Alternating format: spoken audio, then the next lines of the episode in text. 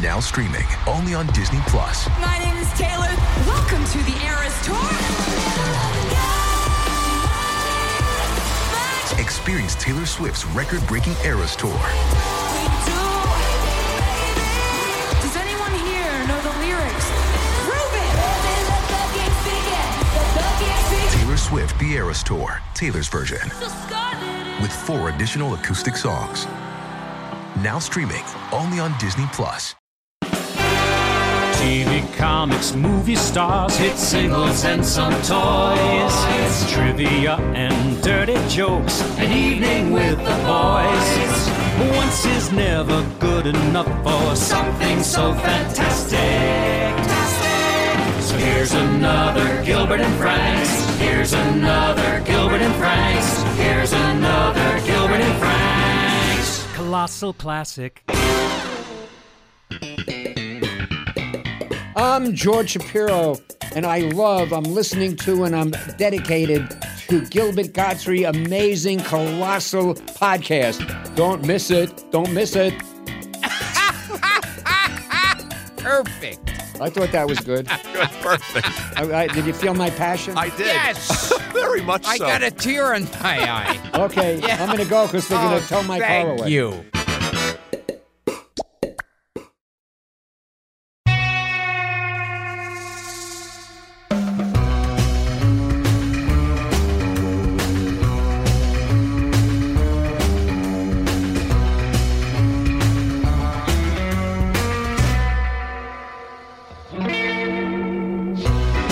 Hi, this is Gilbert Gottfried, and this is Gilbert Gottfried's amazing colossal podcast.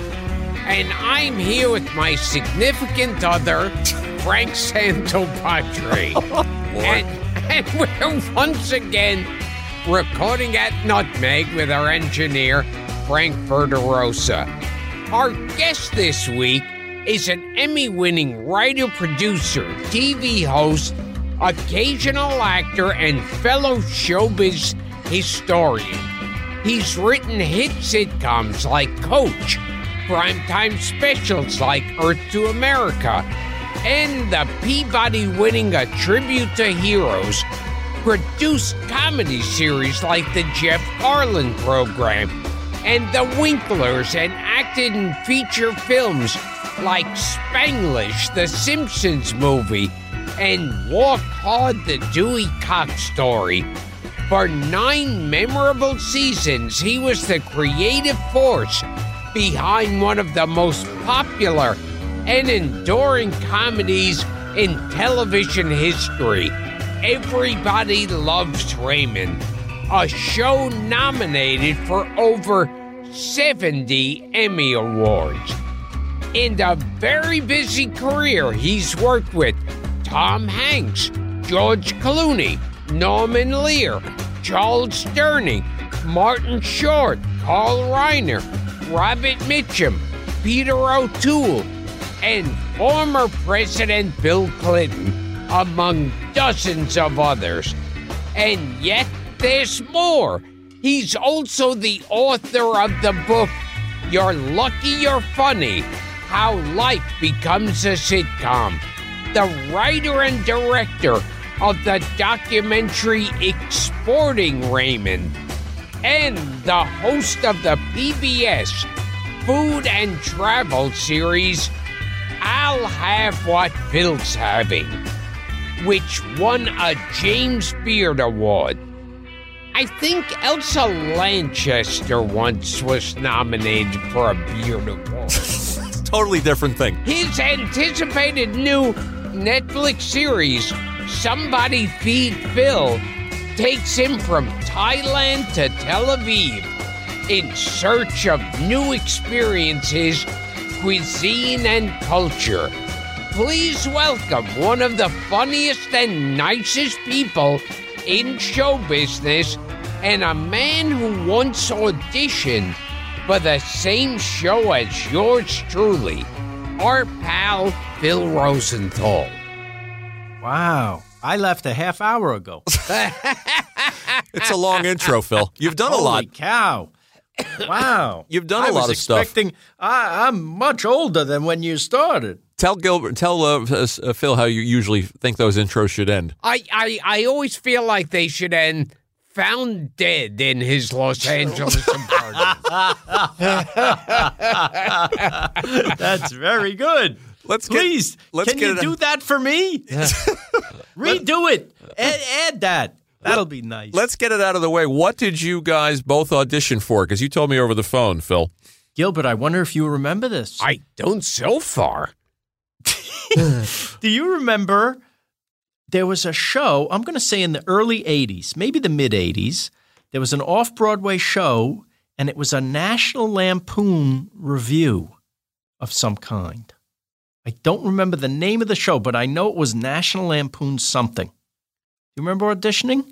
Mm, no. Was it Ah, Who's Gilbert? old? Who's older, you or me? I, I, that's really funny because I remember you walking in there. It was just you and me going to this callback, and you were either before or after me. And I remember meeting you briefly, and you were very sweet, but you were very crazy. When is this? Late '80s? Did you say, Phil? I want to say mid mid eighties, Mid '80s. eighties, Mid That, '80s. that should be the title of my autobiography. Very sweet, Very but very sweet. crazy. but very crazy. Yeah. You but I, uh, I- I don't remember the show. I do remember not getting it. I- and I was going to ask you if you got it, but I'm guessing you didn't get it I either because you don't obviously- remember. I would have remembered something about it had I. I would have gotten it. remembered a f- successful stage career. Yeah.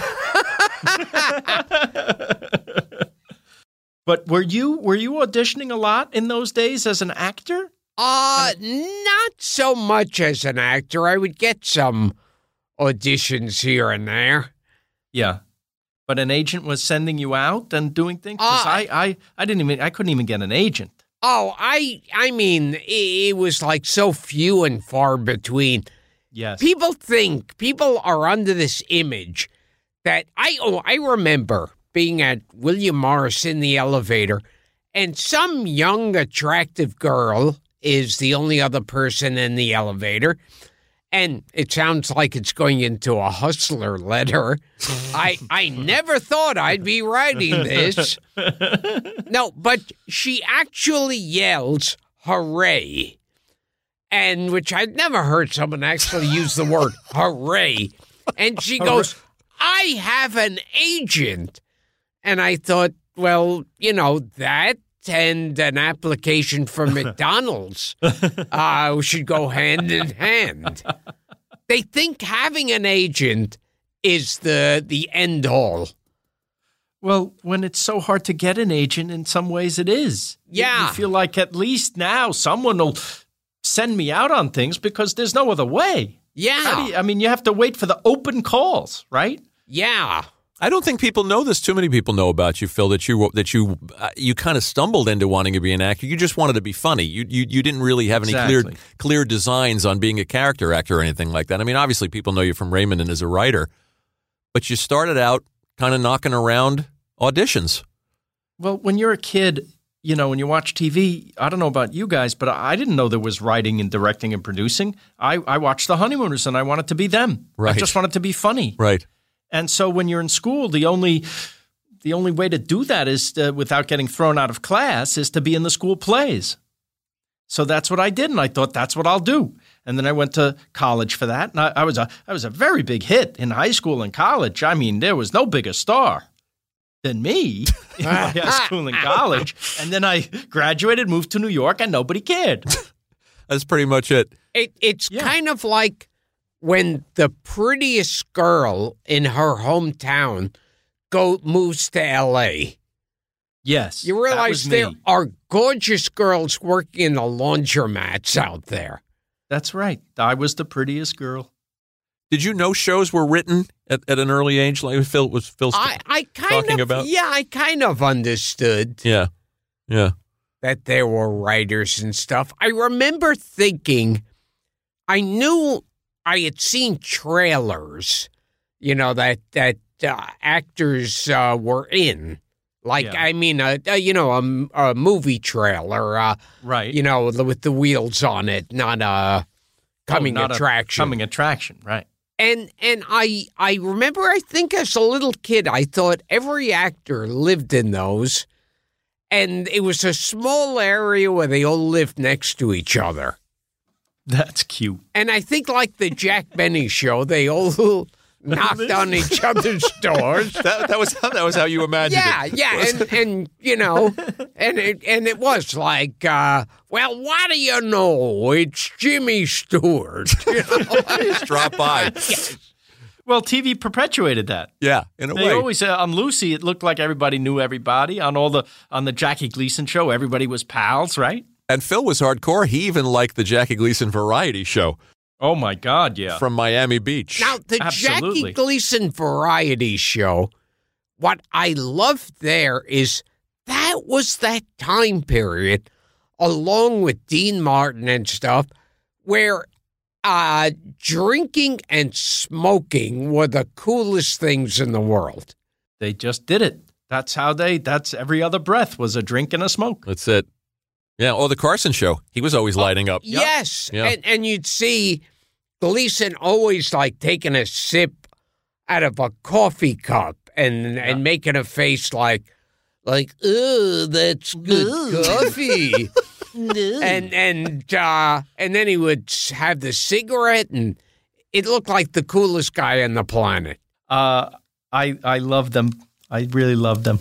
I love those shows. You were attracted to the the, the more uh, realistic sitcoms. You were more like an, a honeymooners, odd couple Yes. kind of guy. You didn't go in for the kind of fantastic '60s television like the the, the genies and the Mister Eds and the Bewitched. You like comedy that was grounded in in reality and and character. I watched all those, but you know that's because they were on. Sure. that was my criteria. Is it on? I'll watch it. But I love the shows that were grounded and took place on planet Earth. Right. And didn't That's break what I reality for for for joke's sake. Right. Now we w- we were talking Bill Persky. He was complaining about certain TV shows where the joke is the main thing, like Right. like, like the story and situation is just a supporting thing for the joke that's coming up. Is what he hated. So if you do if you do that and if you're joke based, you're only as good as your last joke, Pretty Yes. much. Right. right? But if you build characters that you believe, you can go anywhere with them. You know, one of my favorite moments in TV history is when Art Carney gets uh, there's an accident in the sewer. Oh, and- yeah. and Norton is hurt, and and Ralph has that reaction. Well, that moment had never happened in the honeymooners before, and my my heart. I remember I was like five, six. My heart just broke. I couldn't believe it that something happened to my beloved character, to Art Carney, to Ed Norton, and, of course, you know, yeah. Go ahead. Then I, I remember Ed Norton says, he goes, Oh, it was nothing. A manhole fell, a manhole cover fell on my head. Occupational hazard. exactly On the right. sword. Yeah, that's Little somewhere cover just fell on my head. he signs up for the transfusion and he goes by on the, Exactly. on the Oh, yes, gurney yes. and he gives Norton a wave. Norton waves and then he comes out. Bah! What are you doing? Just great Oh, stuff. and then Norton says, You thought I was hurt. Well, you're my pal, right? So it was so like affirming, life affirming, even to me. I loved it so much, and that stayed with me. What are you doing here? I was just about to go home. What are you doing here? What am I doing here? I'm here to give you a transfusion in there. You were gonna give me a transfusion. You thought I was hurt. Only a guy's greatest power would do that for him. I'm telling you, you, you, you're one of nature's noblemen. Ralph, I'll, I'll, I'll never forget this as long as I live. Mr. Scranton, uh, patient's ready. Will you come in now, please?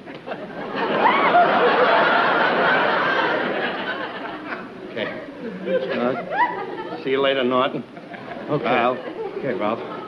Hey, uh, uh, Doc, uh, while you got him in there, will you see what you can do about getting that ring off his finger? Will you?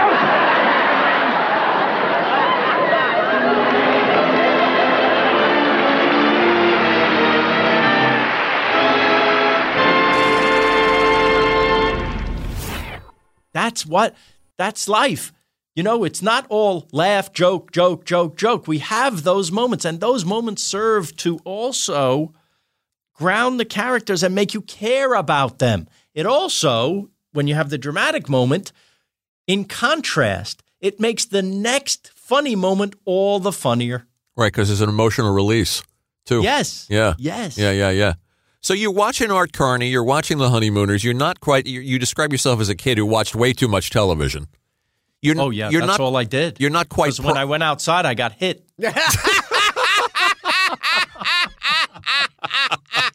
I was telling Gilbert a little bit about that. Some bullies. I'm guessing Gilbert were a little similar, maybe Gilbert. No, no, I was a tough, cool guy who got laid constantly.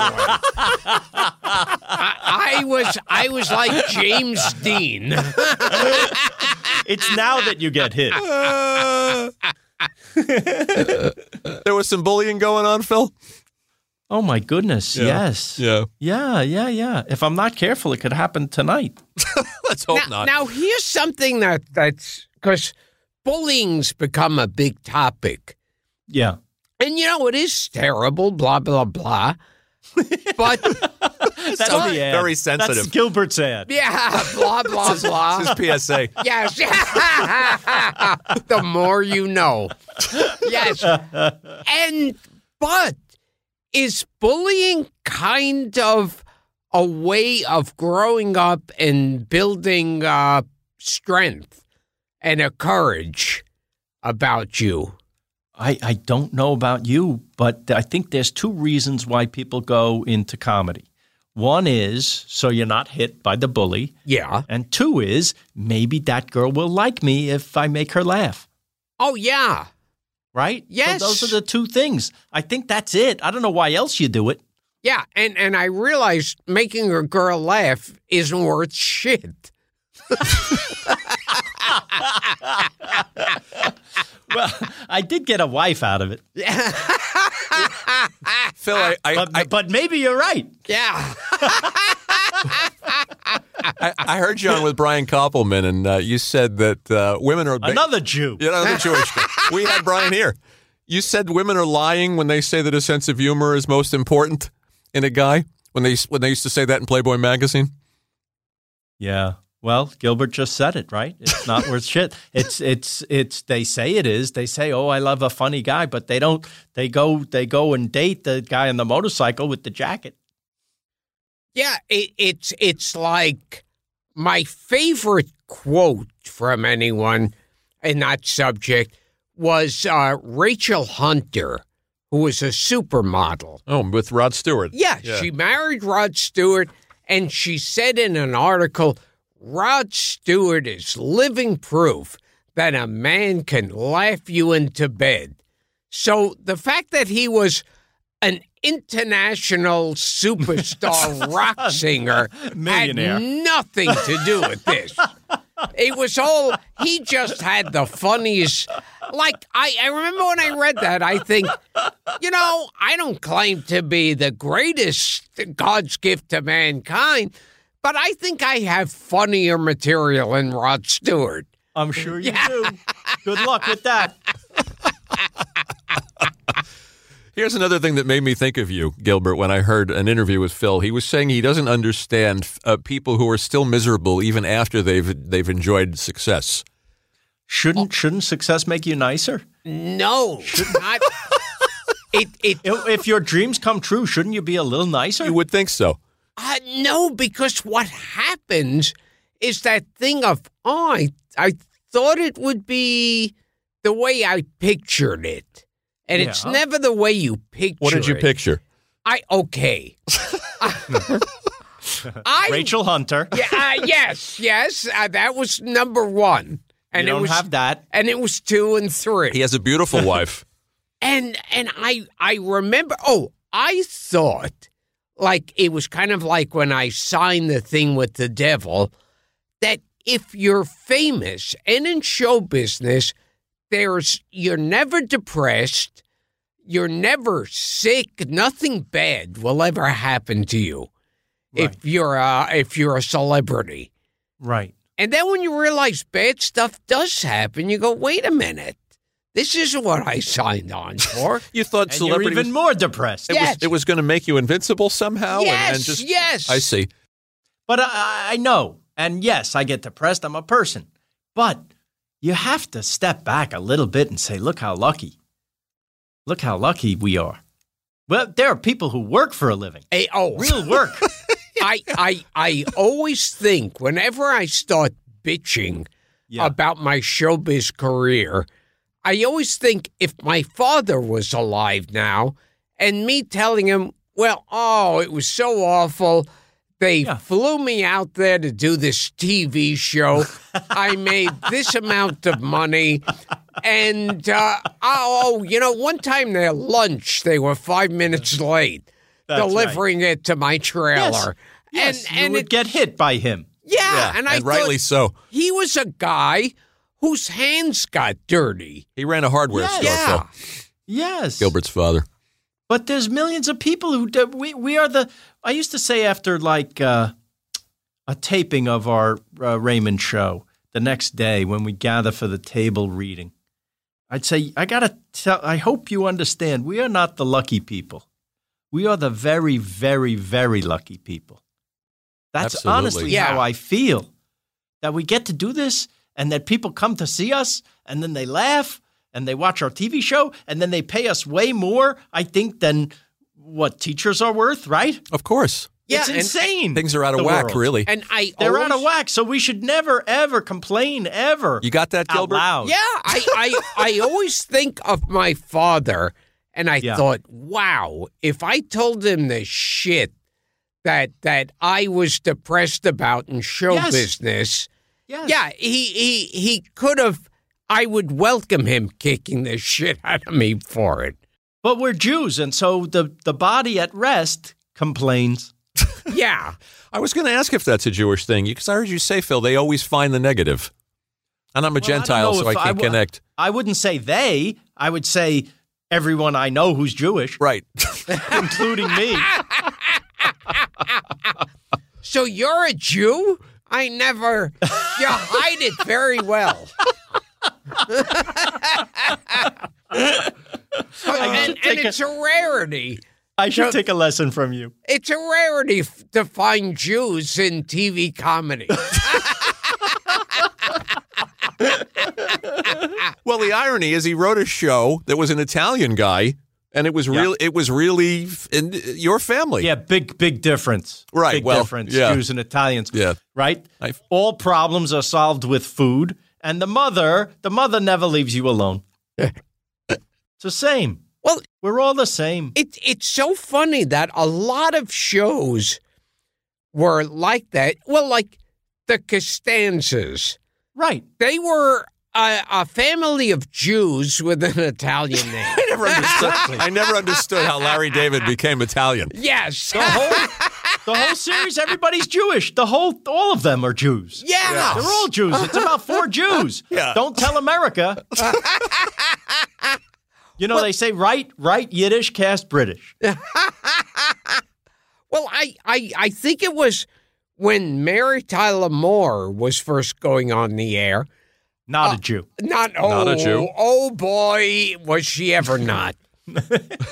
and and they were originally going to make her a divorced woman. And Correct. and the studio said, "No, we can't make you a divorcee because there are two things that the world hates: divorcees and Jews." No Oh, God. and you know who's saying that? The Jews. Jewish Network executive. Exactly. Always. Always. It's true. So We hate ourselves even. So Phil, just to fill our, our listeners in, so you you you love these shows. You knew you wanted to be funny. You wanted to be Art Carney. You you uh, you tried your hand at acting for a while, and and gradually, I was a failure. and you well you you you you you one of the g- people who created Tony and Tina's wedding, which was a significant thing. That was a kind of a transition. We wrote a show for ourselves to be in. Yeah, that was a smart move.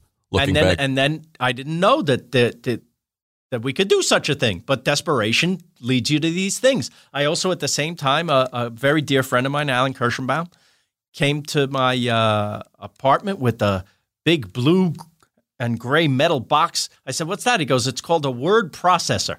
This is 1987, right? He says, We're going to write a screenplay. I don't know anything about that. He goes, Here, it's, uh, it's not hard. I kind of know what an outline is, and we can, let's, let's write it. And we wrote it.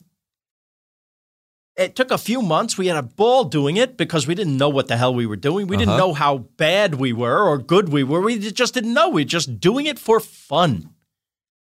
Well, we sold that screenplay. We sold it to HBO. Now, remember, this is 30 years ago for $70,000. I had $200 in the bank, right? Yeah. 70,000. We split $70,000. I was now a thousandaire. Right. I couldn't believe it. And so I went from eating tuna fish for dinner as an actor to eating whatever I wanted. So this writing thing could work out. Yes. Didn't your mom? Was it your mom or dad who said, "You know how long in life we have My to mother. we have to save to to, to put away seventy thousand dollars"? she she went my father was like doing the hora on the roof he was so excited that i made so much money all of a sudden and my mother why is your father so excited she got on the phone i said we made what do you get for something like that i said we're going to split $70000 he said she go there was the phone went silent and she said do you know we've worked our whole lives to have that in the bank That's amazing. it was almost like like you little shit yeah. you you- all you do is you you make your stupid jokes and the world rewards you like that that shouldn't be so i feel like you know your dad would feel right Yes. like like you never worked a day in your life he thinks yeah. And and it's like that story that you just told. That's that's it in a nutshell. Yeah. yeah Did your dad Yeah. see a little of your success, Gil? as a- Uh, as a- no, as a my comic? father didn't see any of it. Right. Right. Yeah. that's a shame That's too bad. It's a shame. But you know that they are they are proud of you. They love you. They, they all we want is for our kids to do well, but they just can't believe the way the world works. And why was it unfair to us? Yeah. Right? Oh, absolutely. Alan was a Can't very help it. a very funny guy, Alan, and Freddie Roman's Yeah. son, by the way, uh, A- Alan Kirschenbaum. Oh, yeah. yeah, a writer who Yeah. accomplished a lot of things in TV. That's right. And a fu- and a funny he was man. my absolute mentor. He was even even though he was a year behind me in high school, uh, we we were best friends and and he he's the one who actually got me started in writing. He was he was the one who encouraged me. And I wouldn't be anywhere without him. Mm-hmm. He taught me the structure. He he made it into sitcoms before I did, and thought I could do this. And I never took a class in such a thing, but he taught me in five minutes the structure of a sitcom. And I guess I had an affinity for it because of all the television I watched instead of going outside it or was being in your with girls. in your body, Yeah. inside of you by that point. yes. Now, yes. what are some of your complaints about Yeah. when you watch uh, a sitcom on TV? It's stupid and vulgar, Yeah. right? Yeah. I mean, that's the the the. It's easy to make those jokes, and too many shows get away with those jokes, and and that that's that's what passes for the laughs. When when when a when a a scene opens and right away they're saying vagina. Yeah. That's easy. You know, I I mean, I get it in certain circumstances, but when that's all there is, I'm sorry. It's just, it's not that I'm a prude. It's just not so funny. We did a show on Raymond where the mother goes to sculpture class. Oh, it's a great one. And she makes a giant sculpture of, and it looks like a vagina. We never said the word once. Never said it because we made a conscious decision. Wouldn't it be funnier to let the audience fill it in what that kind of looks like? All we did was we had somebody goes, it, it, it looks like it looks like, and the audience is like, are they going to say it? Are they going to say it? The studio audience, they're like, where are they going with this?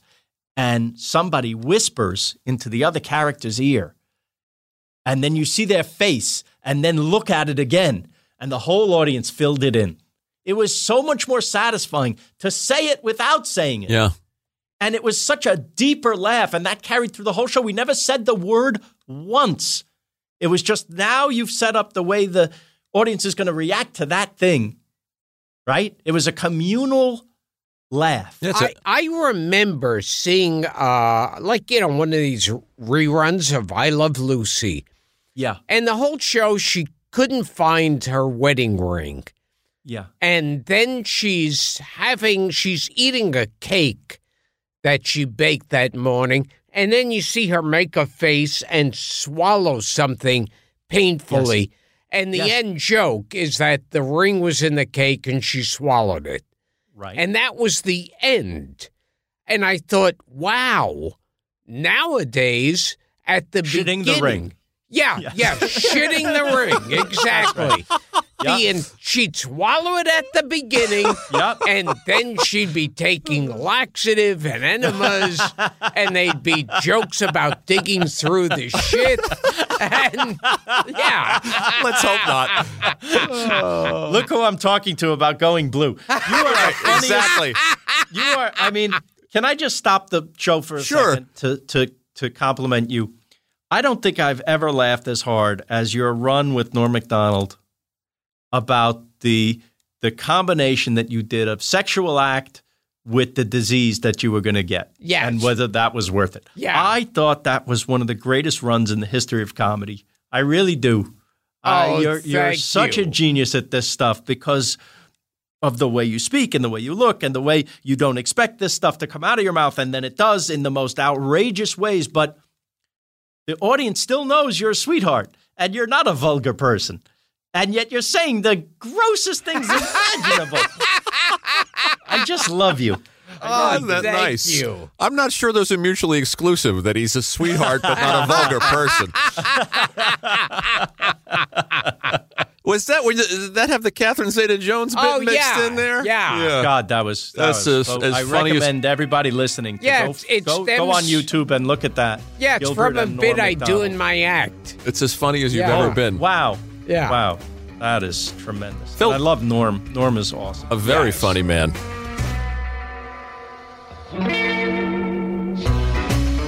Don't go away. We'll be right back after a word from our sponsor.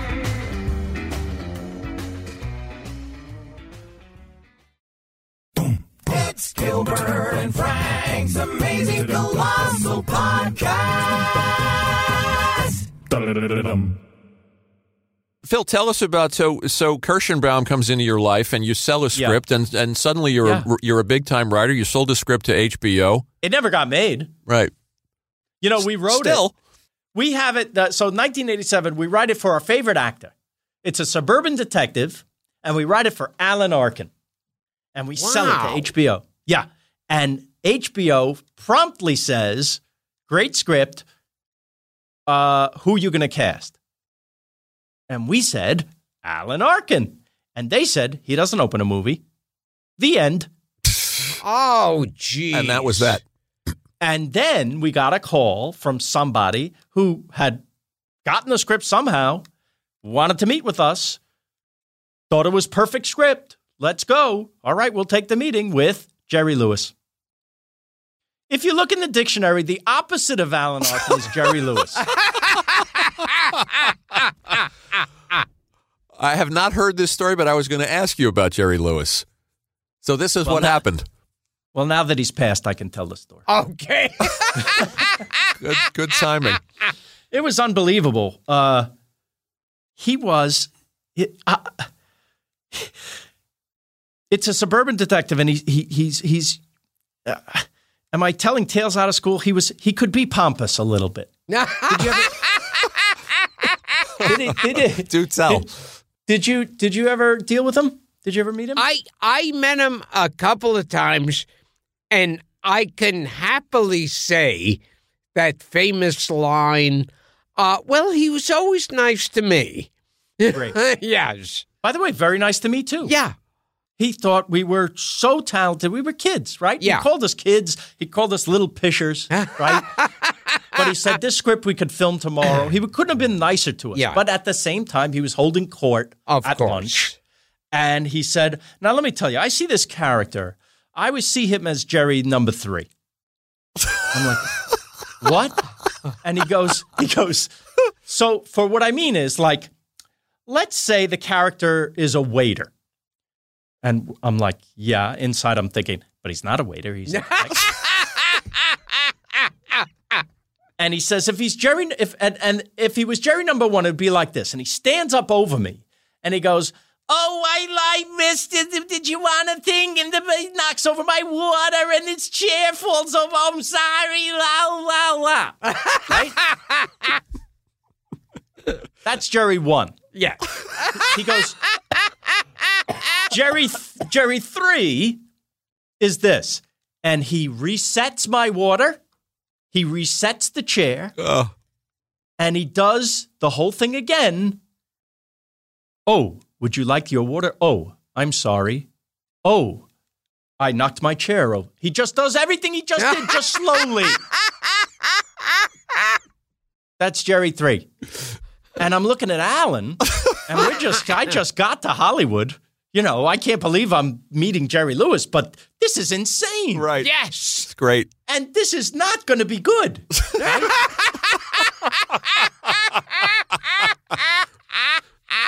but he did make you laugh because it was him, and it was like, you know, waiter came over. I have dessert, and he would just stop the conversation. He'd go, "Cookie, I love a cookie."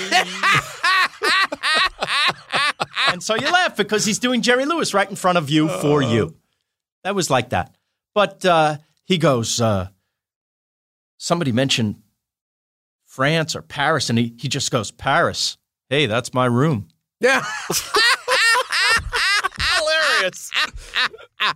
I mean, I remember all this stuff. This was, you know, 1989. Wow. I remember every second. I, I, I remember hearing him in an interview go when he was doing the Nutty Professor, he said, What disturbed me about the Buddy Love character is how I was able to perform it. And I thought, could there be a tiny part of my personality that's like Buddy Love? Holy shit. Holy shit. Self aware. He had no clue that he was Buddy Love. Not a clue. It's amazing. It is. Isn't it? Was there a Jerry 2? He gave you Jerry 1 and Jerry 3. I had I'm some. going to say a little faster than Jerry 3, not as fast as Jerry 1. That's my guess.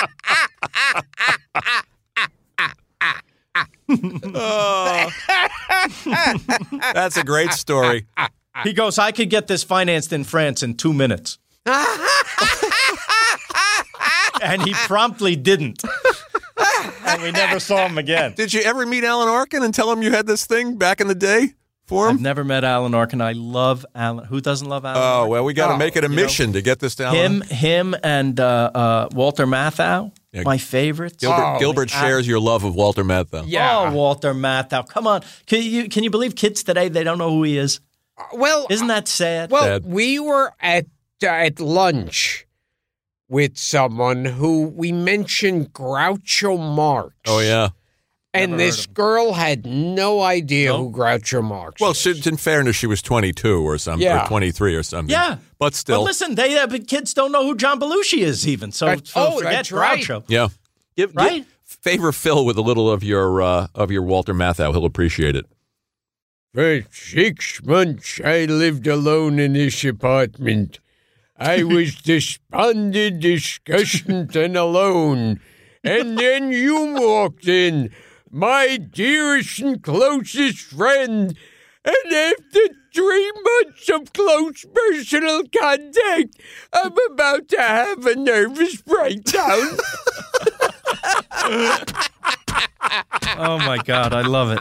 It's so. Uh, I just who's funnier than him in, the- in the Sunshine Boys? Oh, just great. And, How and, great is that? and Mathau and Arkin.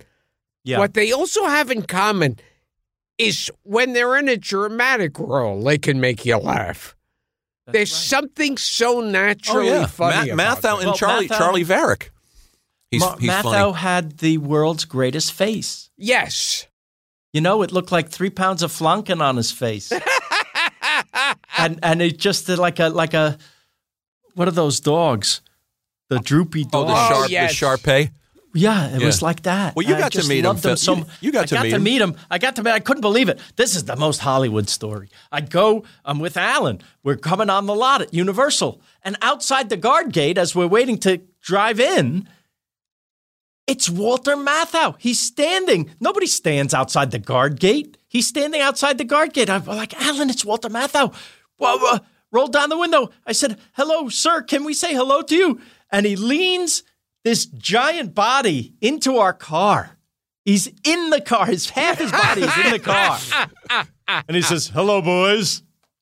And I said, Oh my God, I love you so much. You're you're my favorite actor. And now there's a honk behind us because we're at the guard gate. People are waiting behind the thing. And he leans his body outside the car and turns to the traffic and he goes, Can't you see we're having a conversation? and then he leans his body back into the car. You were saying? And I'm Fantastic. crying because he's my hero, because I love this man so much. It was so oh my god, I just uh I he's the sweetest, greatest, funniest. He's everything you want in a person. You- Walter you- you Matthau. never met him, Gil? I, I, I urge No. people, please go watch. Do you know br- the Broadway production of The Odd Couple? Was him? Oh, yeah. Yaz, And Carney. And Oscar, and Carney. Carney, and Art Carney. Can you imagine As if I could go back to one production in history, it would Yeah. Uh, be to go see that show. us too? right? Us too. Can you imagine a better thing? I remember being at an event with Walter Matthau, but I never officially met him. And I remember being thrilled, like, because he's Walter Matthau. Yeah. And oh, and I Yeah. remember in The Odd Couple, there's one part where he, uh, Jack Lemon calls him to ask if he wants him to make coleslaw. and he misses an important major play at the ball game. Oh, sure. This is he a goes- triple play. Are you crazy? Are you out of your mind?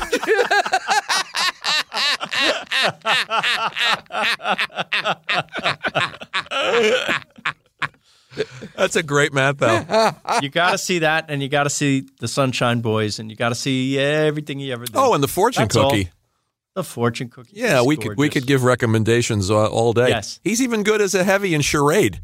Turns up turns up as a bad guy. Very good in that. Yeah, and Don Siegel's Charlie Varick, if you haven't seen it recently, Yep. is absolutely terrific. Where it- where you say he manages to be light and funny in in a non Oh, yes. in a, non comedic part. And, and, And, I- even I- tho- those movies with Glenda Jackson, like House Calls. and- Oh, and yeah, House Calls is good. He's Very so charming funny. and great, yeah, right? yeah, always good. And I remember in The Odd Couple, too, when he doesn't want Felix to kill himself, when Felix says, you know, is this the 12th floor? And he goes, no, no, it's not the 12th floor.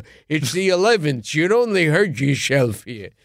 and, and then later on, when Felix pisses him off because he ruins a date with the Pigeon Sisters, Mathau is walking past and he swings the window open, wide open. And he goes, It's the 12th floor, not the 11th.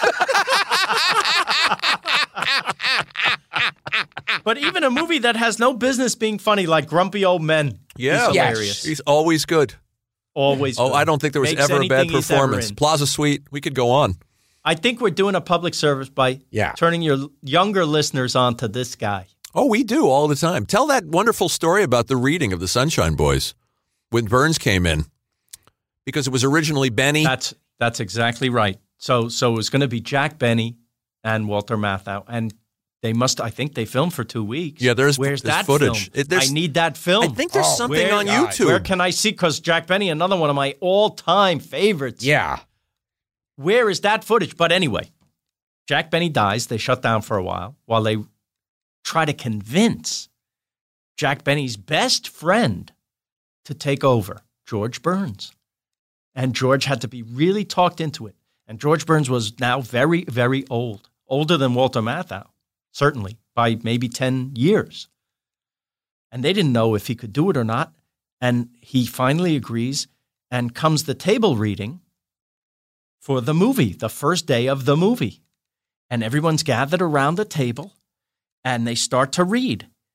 And George Burns' character doesn't enter till page 25 or something, but he's not, he's not, he's just sta- staring straight ahead at the table. He's not opening his script. So as they get closer and closer to page 25, everybody's looking at each other like, are you going to tell him to open the script? You know, the somebody taking care of George, and nobody has the balls to say anything. And here it is. It's page 24. He's still not opening the script. And then his cue line comes and he nails the line without looking. And he never opens the script and he knows the whole script on day one by heart. Wow. Wow. About that. And the people were floored. And cut to George Burns wins an Oscar he sure did. for that role. He sure did. Yes. Yes. Ultimate pro. Yeah. Did you ever meet George? No. no, we. So, so when I first got to town, um, um, working at uh, Hollywood Center Studios on a on a perfectly uh, terrible sitcom, and uh, there's an office building across from the lot, and somebody takes me over there, and on the office building directory outside, Doctor So and So, Dentist So and So, Podiatrist So and So, George Burns, this guy, next guy. Uh, You're like, what? George Burns. What do you mean? He, his production office is here? Here, come with me. And you just walk right in, down the hall. You start to smell cigar smoke. What? And you go, and there's a wooden door. It says George Burns, and it's open. And there's a secretary who looks about 90 sitting there. And my friend goes, Is, uh, is George in? Sure, go right in. Go right in. wow. We walk in. He's smoking a cigar. He's sitting in a director's chair. He's talking, talking to a young man of 80. And he says, Come on in, boys, and uh, have a seat. And we get to sit there and talk as long as we want. And he loved having visitors. He was 99 at this time, maybe. Wow. And, and, and, uh, I would bring everyone I knew. I would do what happened to me, which was a surprise waiting at the end of this hall. Come with me. People thought I was abducting them. And then they saw friggin' George Burns like Mount Rushmore. You're coming. I brought my wife. I brought my Monica, I'm taking you somewhere today. Don't ask me questions. Well, she she was like, I'm busy. I don't have a come with me. And we walk in and he's sitting there. He says, Hello, sweetheart. And she burst into tears Oh, my gosh. That's right? great. And and and after about ten minutes, he says to my wife, he goes, "You remind me of Gracie." Oh well, let me tell you, my my wife, she would have thrown me off the roof right there to go marry George. Yeah. Wow. Wowie. Right? Never forget it. What a Never story. forget it. my my favorite George Burns story is some comic I knew was in a restaurant and he sees Burns having lunch by himself. And he walks over very and he goes, "Look, I don't want to bother you. Just want to say I'm a fan." And he uh, Burns invites him to sit down with him. And and they're talking and Burns is telling stories and the nicest possible uh uh, my friend asked him what he doesn't like about comedy now, and he goes, "Well, you know, it's dirty now, and and, and back then we wouldn't do dirty material. It was it wasn't respectful of the audience." And then he continues talking, and then he finishes lunch. He's putting his jacket on. The manager comes over and goes, Are you leaving now, Mr. Burns? And he goes, Yeah, I gotta hurry home.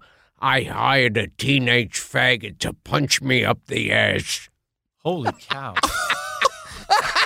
wow, that's a terrible story. Oh, my God. Where did you hear that? Yeah, some comic Gilbert. told me. Why do you have to ruin it, Gilbert? We had a beautiful thing going. We had a, it was so nice your story. Gilbert Gottfried, everybody.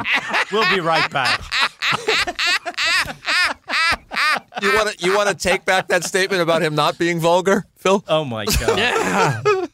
Tell him about Peter O'Toole too, because this is this is another Oh, my another legend that you God. got that you actually got to uh, not only meet but spend significant time with. Well, you know what Groucho said about Peter O'Toole? Oh, a double phallic name. Yes, yes.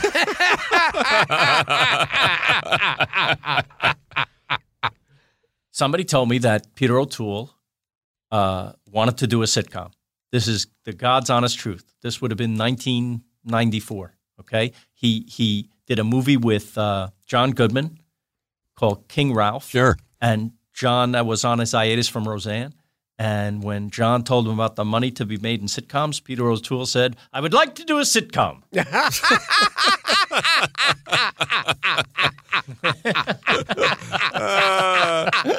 so we get this call. Would you like to do a sitcom? I had a partner at the time, Oliver Goldstick. Would you like to do uh, write a sitcom for Peter O'Toole? Boy, would I! yes, I would. Yeah. Of course. because he's the greatest actor. You know, uh, you there's very few people. uh, some- Somebody else, kids probably don't know. Oh, of course Well, not. the people right? who listen to this show know. Well, it's friggin' Lawrence of Arabia. Yeah. Okay. So what do you do with him? Well, you do a show where maybe he's uh, he's a, a a guy in exile, and he meets he he reunites with his estranged daughter, and the daughter has a, a grandson who needs Peter O'Toole in his life. He's a nerdy kid, right? And it's about trying to have a normal life if you're this woman, a, a dental hygienist, and Lawrence of Arabia is in your kitchen and won't leave, right? Uh, so he loves this idea, and we write it, and he gives us notes. And I'm telling you, it's the best notes I ever got on anything. They were so articulate and so helpful and so brilliant. Wow. We were in love. Now we're in Los Angeles, and he's in London, and we're talking on the phone, and he's writing to us, and we can't believe that we actually are corresponding with Peter friggin' O'Toole. We do one more draft, and he says, I'm in. I think we should meet halfway. I'll see you in New York next week. And we fly to New York, and Peter O'Toole flies to New York, and we spend a day with Peter O'Toole, a whole day. It was like my favorite year in a day. It was unbelievable. You walk down the street with Peter O'Toole, and cab drivers are going, "Hey, Pete O'Toole, how you doing? Hello, young man." He said, "You know, he's a scarf flowing like the robes in Lawrence of Arabia." Oh, You're walking wow. with. A, we're having lunch at the Oak Bar in the in the Plaza Hotel. It was absolutely magical. And now we're gonna. This was for NBC. Now we're gonna start casting the other roles. My phone rings at home. I don't know how this man got my number, but it's Judd Hirsch. He says, I hear you're doing a sitcom with Peter O'Toole. I'm in. What? Wow. This is like people are calling us to work with this man, right? I, I said, it's kind of a minor. Uh, he goes, I'm in. I'll do it. Like that. And we start casting the other roles. We found a kid to play the nerdy grandson, David Krumholtz. Never new actor. Okay. You know, he went on to Oh, do sure.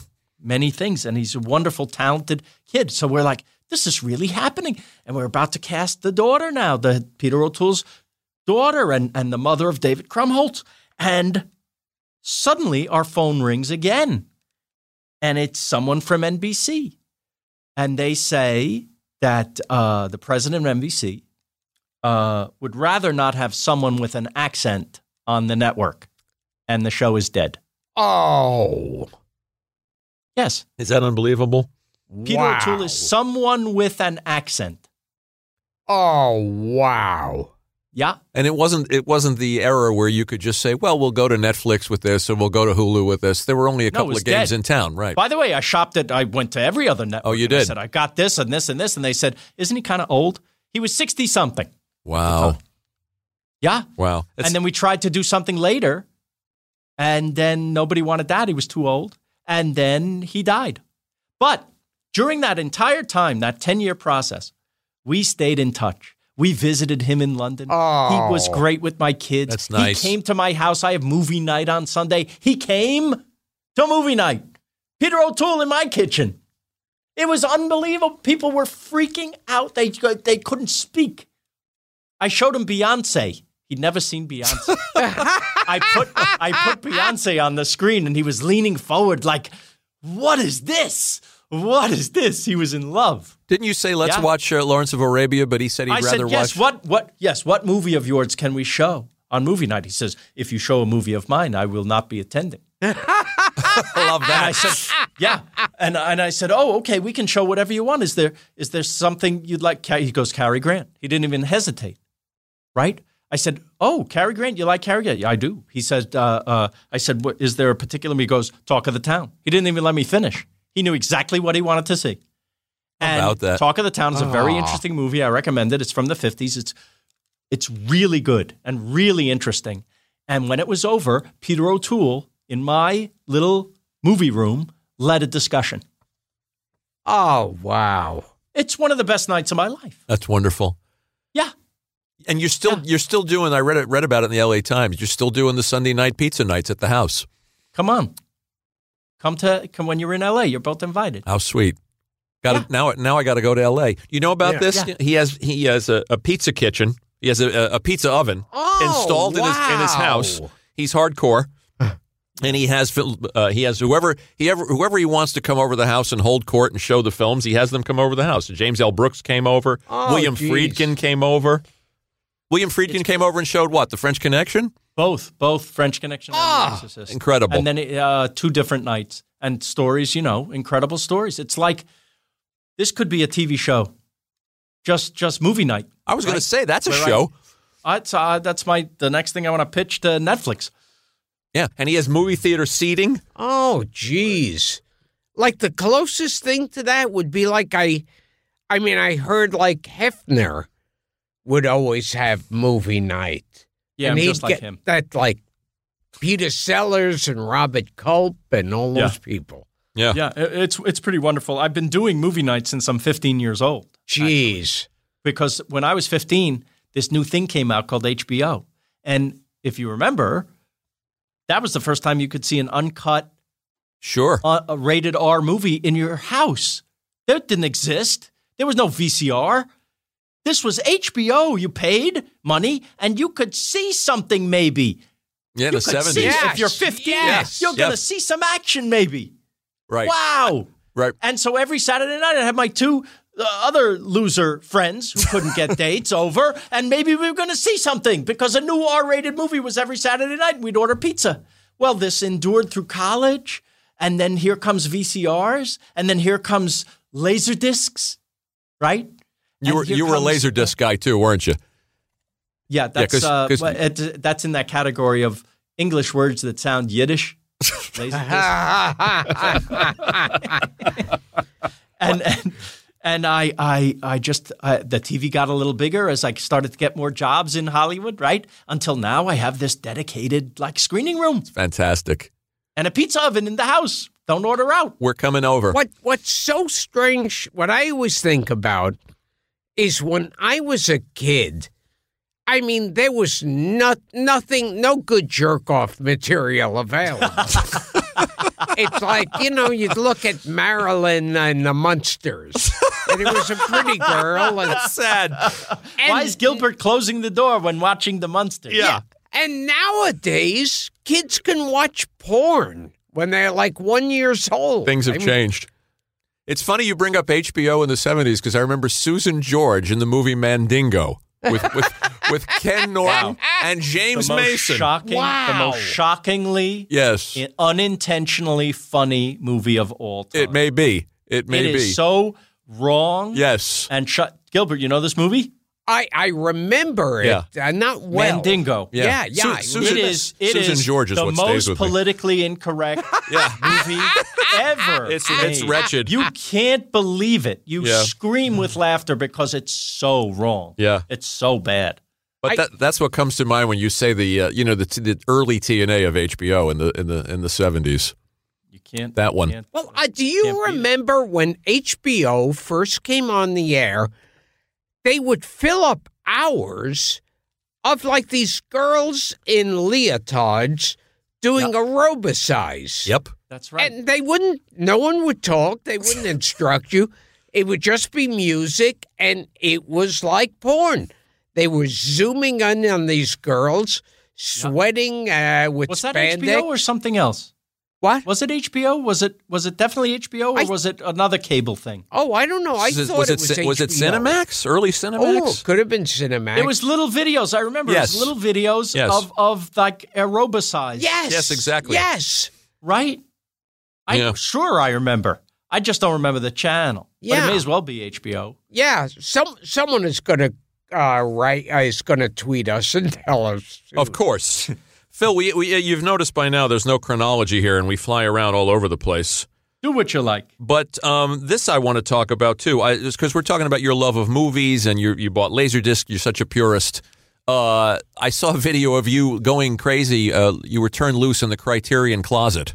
Oh, Gilbert, you got to do that. Yeah. You know Yeah, the Criterion yeah, uh, co- collection, the, Oh, the yeah. DVDs are the the the. They ba- it's like a film class in a box, right? Because they have the commentaries and all the extras. Oh, and they, wow. they do these beautiful digital restorations on Blu-rays and DVDs, and they they they were the first ones to do the the Laserdisc box. That, that, that had the, the best the best uh, comedy lesson I ever got was from Cindy Pollack take talking you through uh, Tootsie. Oh, You can sure. get that. You can get that. Yeah, and you're uh, you're on the uh, Tootsie. Criterion. You're on the I'm Tootsie. on the new one. I'm Yeah. on the new one because I, I know so much about Tootsie because I I ki- worked on a Broadway musical for a little while about it, so I became a Tootsie expert. And so they have me talking uh, to the camera Yeah. about about the the show and and uh, Yeah. and the movie. Yeah, he- It's- I don't know if a better comedy has come out since then. Do you? I can't think of one. It's perfect. It's a perfect Maybe film. maybe Borat. Borat has the biggest laugh. Funny, ever in a maybe movie, I big, think. maybe bigger laughs, but there, but Yeah. but but for for a film, for the for just a, a quality of filmmaking, that's a perfect Oh, movie. Tootsie is a genius uh, movie. yeah, You know, you've got Larry Gelbart working on that, Elaine May. Lane May ghosting, yeah, yeah, Right? and Murray Schisko and everybody else. And I remember Dustin Hoffman's character, when he's his male character, I thought, well, it's Dustin Hoffman doing a self parody of Dustin Hoffman. Right. But then we heard it was, um, uh, what's his name we've had on this show from Hot Rock? oh, oh, Ron Liebman. Ron Liebman. yeah, we had Ron Liebman here. People have said it was Ron Liebman he was doing. that's a rumor. Yeah. That's who he was doing? Well, the diff- the Well, I difficult, can the tell you difficult, that the uncompromising filmmakers- actor. okay, listen, the filmmakers will tell you that the whole joke of Tootsie is that that's Dustin Hoffman. yeah. Yeah, that's what we thought. Yeah. Some people have said there's a there's a Ron Liebman thread in there. I don't know where that came from, but he was difficult enough without having to play Ron Liebman. Yeah. I mean, I'll, I'll go one, by the way, one step further. The movie Get Shorty, yeah. where Danny DeVito is the actor, he's doing Dustin Hoffman. Oh, yes. That's based on Dustin Hoffman. Wow. Yes. Get Shorty. that's right. Wow. That's right. Did you ever Yes. read William Goldman's book, Adventures in the Screen Trade? Of course. There's all that great stuff about Hoffman and Olivier making Marathon Man and him Mm. Yeah. just driving everybody crazy. Yeah, it Yeah. has that famous uh, line where uh, Hoffman stays up for two nights in a row, so he's good and tired for the scene with uh, where the interrogation scene. Sure. Olivier, he says. Olivier says, "You stayed up for two nights," and he says, "Yeah, yeah." He goes, "You know what? You should try acting." That's a great story. We will return to Gilbert Gottfried's amazing colossal podcast after this. Phil Phil's in this video I'm going to show you, and Yeah. he's recommending. He's they turned him loose in the Criterion Vault, and he's recommending things not not only Tootsie, but he's recommending wonderful stuff like Sweet Smell of Success and Sullivan's Travels, movies we've talked about on this show. Gilbert, you'd have a ball in that closet. It's Yeah. the world's best closet. It's just filled with all their stuff, and you just they let you take whatever you want if you do if they if you, they if you let them film you. Is that New York or L.A.? New York. Oh, Gilbert. A field, Oh, field trip for you. geez. Robert Osborne had him on, uh, Phil, and he got to pick a couple of movies for Essentials. That That's was great. so much fun to do I that's my dream. I love it. because we were sitting there. I thought, wow, this is my job. This is my work today. Sitting in a big easy chair with Robert Osborne talking movies. And I Isn't that thought, great? this is what I'm getting a check for today. And what, what were your what were your movies that you? Okay. I picked Todd Browning's Freaks. Yeah, uh the conversation with Gene Hackman. Great one. yeah, Uh oh, the original of Mice and Men with Lon Yep. Chaney Jr. and Burgess Meredith, right. and The Swimmer with Burt Lancaster. I love that movie. I- oh, yes. There you go. I love you for loving that movie. That's That a is great a- movie. I People don't remem- know that movie. Years ago, I was watching TV, and I was about ready to shut the TV off, and and this movie starts where Burt Lancaster is telling people that a- all of his friends have swimming pools and he can swim his way home in an imaginary river through by going in each of and I remember thinking, okay, I'm in. you remember who one of the housewives was? Uh, oh, well, it was Sue Joan Rivers, Yeah. Oh, Joan That's Rivers. right. She was in it. and and uh, Marvin Hamlish wrote a great score. yeah. Everybody should see that movie. yeah, it That, was That's talk about they don't make them like that anymore. That would never. that- that- you'd never go to a movie theater to see that movie. It's low That- They're concept. not making that. It Yeah. would never, yeah, it would never but it's get like made. It's, it's a metaphor. It's a. Th- I mean, it's a beautiful. It's just a work of art. I think. yeah, I, I find it hypnotic. Yeah, yeah, great. Yeah. Gilbert, you have very good taste, Gilbert. That's the first time anyone ever said that. yeah. The term Gilbert Gottfried and good taste. I've Yes, never right. gone hand in hand. yes, you'd never know with your potty mouth. Isn't that amazing, Phil? Yeah, You also both you also the both potty like mouth is like a cover. I told you he's an There's a sweet, artiste. sensitive kid in there. Yes. He's an Nice. artiste. You also both like Night of the Hunter. Oh, the best. Yes. Yeah. So, my first job in Hollywood, I come out. You know, you have to get lucky. What are they doing when you first land in Hollywood? What job are you going to get as a baby writer? Who's going to hire you? Well, how would you like to work? You want to work sitcoms, right? Yes, we do. How would you like to work on the Robert Mitchum sitcom? What? Yeah. What a concept. What a con! I'm like, what? Well, they made a TV movie. Remember TV movies? Sure. Oh, yes, and yes. He played a homeless man in Central Park, in living in a refrigerator box, and three children who are recently orphaned come up to him and say, "Would you pretend to be our grandpa?" It, so we're not split up and put into separate foster homes in exchange for which you'll have a roof over your head. And Robert Mitchum says, "Okay," and that's the movie. This movie, they tested the movie. It became the highest testing anything in NBC history. Okay, hi- tested higher than the Cosby Show of the 80s, Cheers, this Family for Joe, it was called. Mhm. Highest tested. So they had to make a sitcom out of it, right? They had to continue. so now Robert Mitchum is going to do a four camera sitcom in front of a studio audience. This is mind blowing. Robert Mitchum. So I take the job. Why? Because I want to keep eating whatever I want. and we get there and we meet the other writers. We're the youngest ones. Talk about forgetting the past. The older writers in the room have never seen a Robert Mitchum movie. Oh, How's that even possible? They've heard the name, but they'd never seen his work. I said, You're coming over to my house. I have a VCR, I have a, v- a cassette of Night of the Hunter. And I put in Night of the Hunter for the other writers to show them. And they laugh at it. They laugh at it because it has surrealism in it because it's not because it's poetic because it's a nightmare on film because there are close-ups of frogs you know and the, and Yeah. and, and they run a little bit you know a little it's a little exaggerated because it's a dream they Mm-hmm. don't get it and as they're leaving my house great movie phil like i'm an idiot wow. i think oh my god i am in a world of shit wow. this is not going to go well. Listen, I thought I meet Mitchum. It's my great honor to meet Robert Mitchum. Couldn't have been nicer. Had a bunch of Hollywood stories.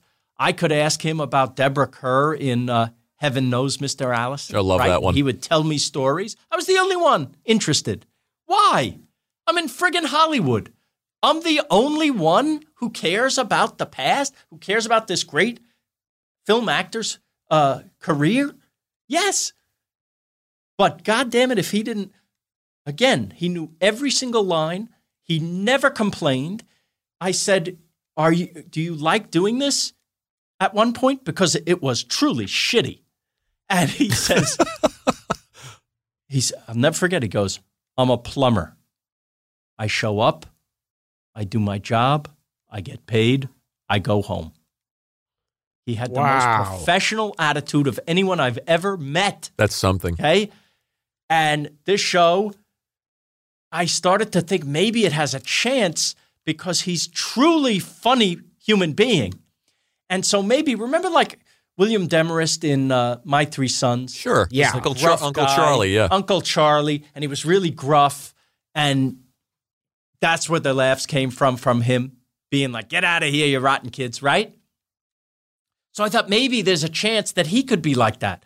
That he he takes the gig to have the roof over his head, but he really hates little kids and dogs, right? And so that's where the humor's coming from.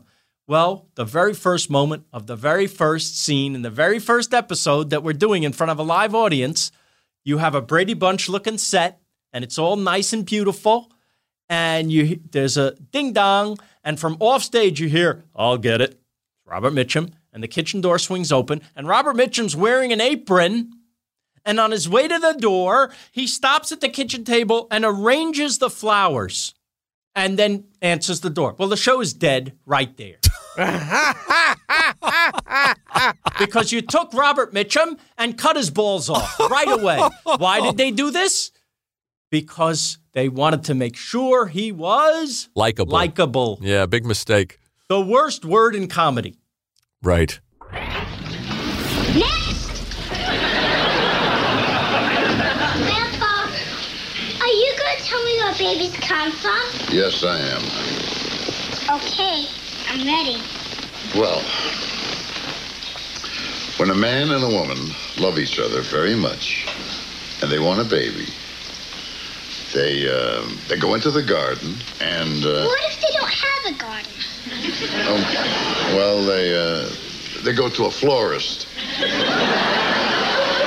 and uh, they uh, pick out a flower.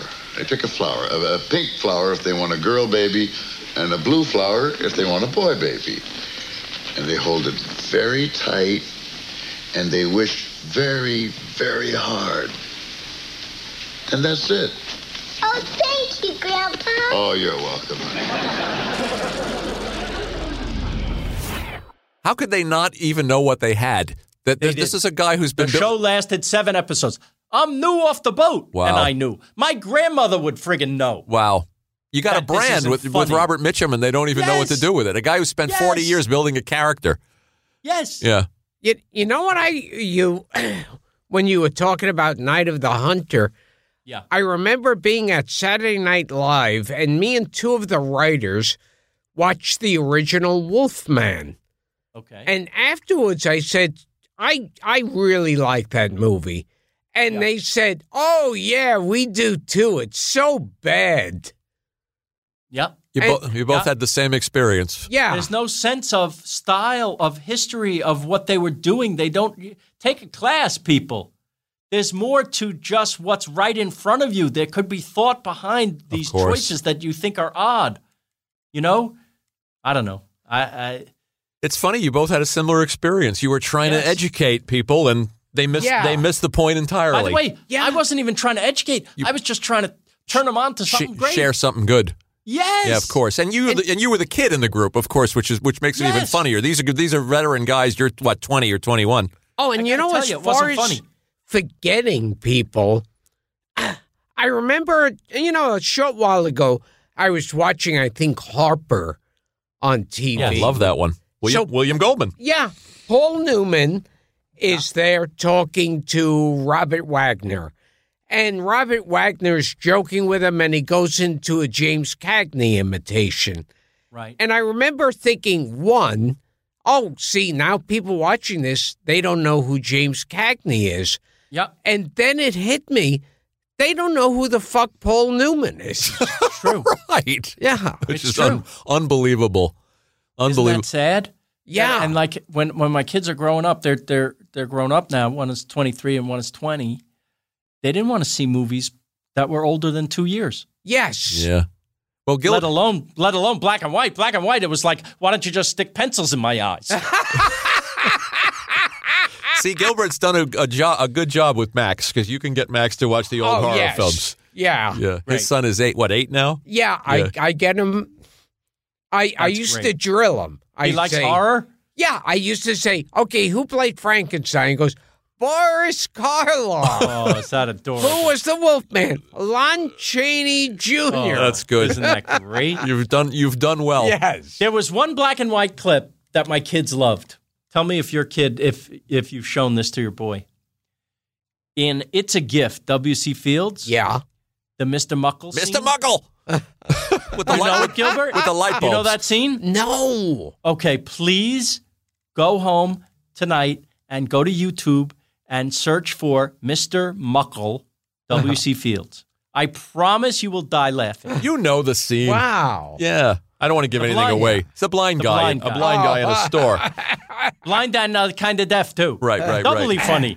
I'm going to make a segue here, Phil, because we're talking about Robert Mitchum, and uh, I watched Friends of Eddie Coyle a couple Oh, of yes. weeks ago, which is also wonderful, co-starring your late friend and and colleague Peter Boyle, who Oh. who Gilbert and I just adore, and he's come up on this show uh, not just for things like Young Frankenstein, but we talk about him in Joe and and that movie and Hardcore and and uh, so much so many good Taxi Driver, so many good things. I'll tell you two facts maybe you don't know about. We'd yeah, love to hear him. One, he studied to be a monk. Wow. He went to the seminary. I said, Why'd you give it up? He goes, Not enough girls.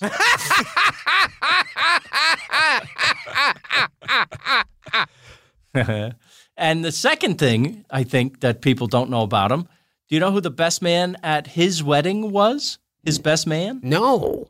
John Lennon. Oh my God. They were buddies. They, Wow. They they met because the girl he married uh, was a writer for Rolling Stone, and she w- came to the Young Frankenstein set uh, to interview Peter, Oh, I love it. and so she meets him in the makeup, and she falls in love with him anyway. Oh, jeez. I Isn't love that it. great? Yeah. What what Yeah, what- the scariest night of her life was the honeymoon when he took the makeup off.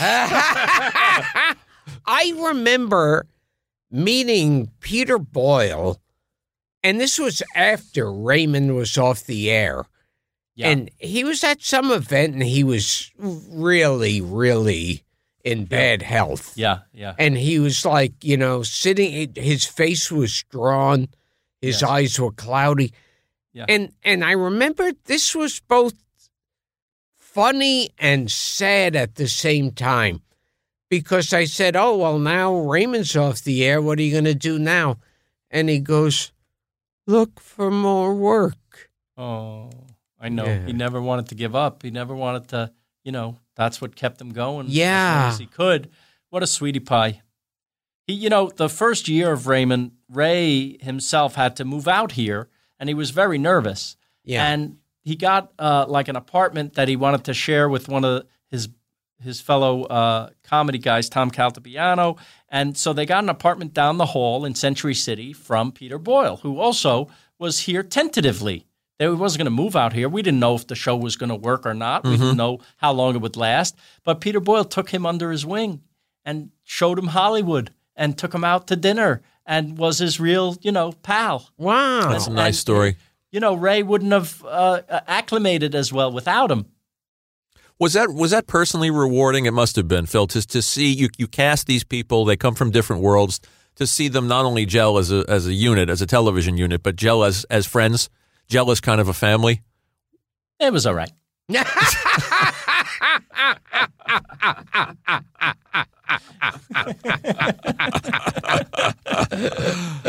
Thanks for the setup.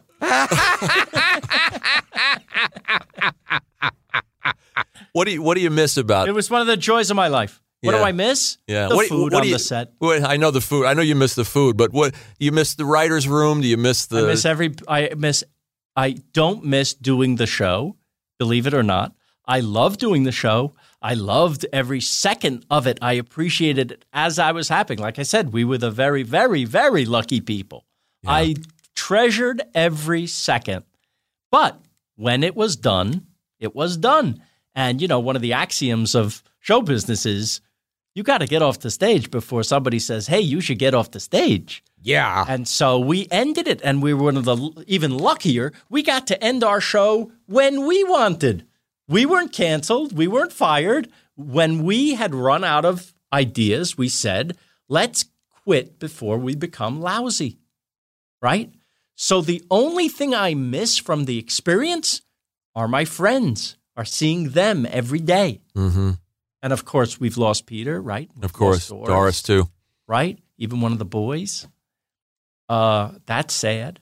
People ask me, "You gonna do? Are you gonna do a reboot of?" Uh, Ra-" no, no. That's a sad opening scene. What? What's the scene? We're coming back from mom and dad's funeral. That's not. That's not fun for the people. Yeah. You you get to the show lives in reruns. Why not remember it the in the happy time? Why when you know even the honeymooners something I loved when they did the specials later Oh. and they The recreated musical It was Honeymooners. never good.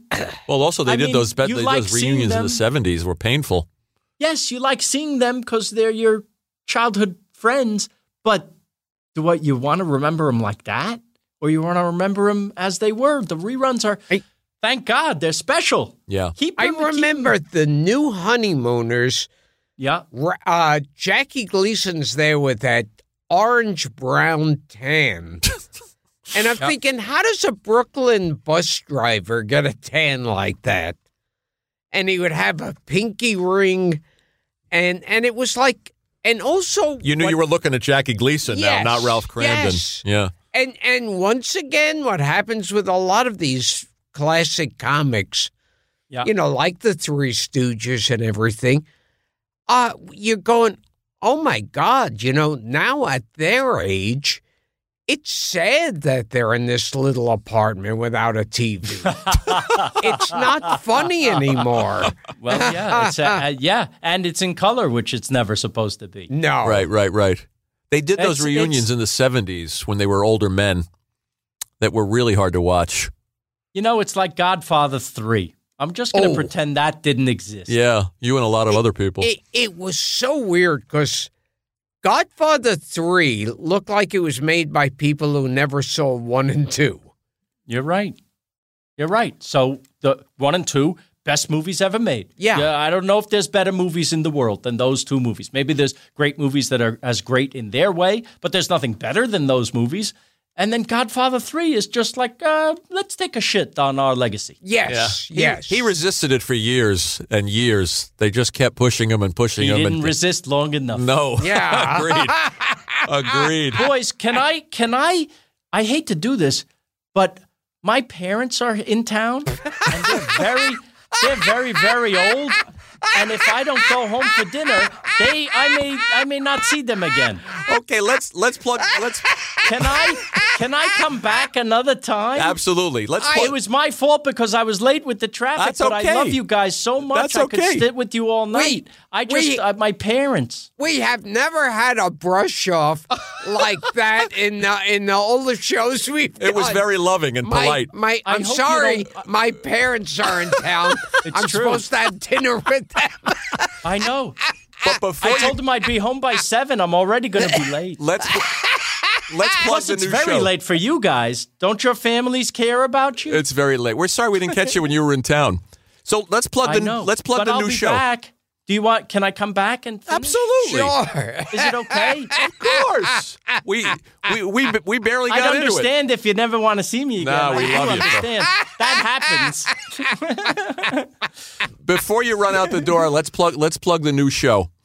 You don't have to. We want to. No, okay. It's it's called Somebody Feed Phil. It's on Netflix. I saw the first episode. I told you it's great. Thank The one in Bangkok. And do you think you- Gilbert likes that word. I want you to know Gil, Gilbert is not a foodie, Phil.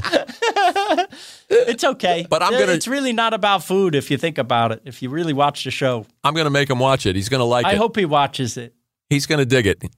Definitely the Israel episode. Oh. Wait till you see the Jews I've gathered for that.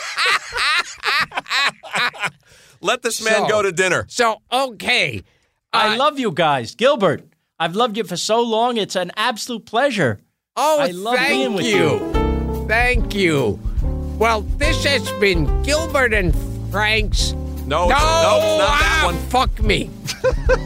I no, hi, I'm Gilbert Gottfried. I'm Gilbert Gottfried, and this has been Gilbert Gottfried's amazing colossal podcast with my co-host Frank Santopadre. And we're talking to nice Jewish boy Phil Rosenthal, who is blowing us off because his parents are in town. Wait a minute, he did 80 minutes. thank, thank you, Phil. Thanks, Phil. Thanks to Mark Malkoff too for helping. He's a sweetie. Love him, love him to death. Love him. We love him. Absolutely. All right, Phil. I I really do want to see you soon. We'll do it again. Love to your parents. Thank you. Thank boys. you. Bye, buddy. Bye.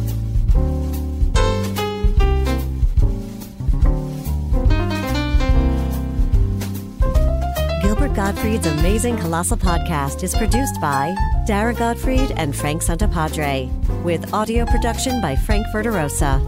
Web and social media is handled by Mike McPadden, Greg Pear, and John Bradley Seals. Special audio contributions by John Beach.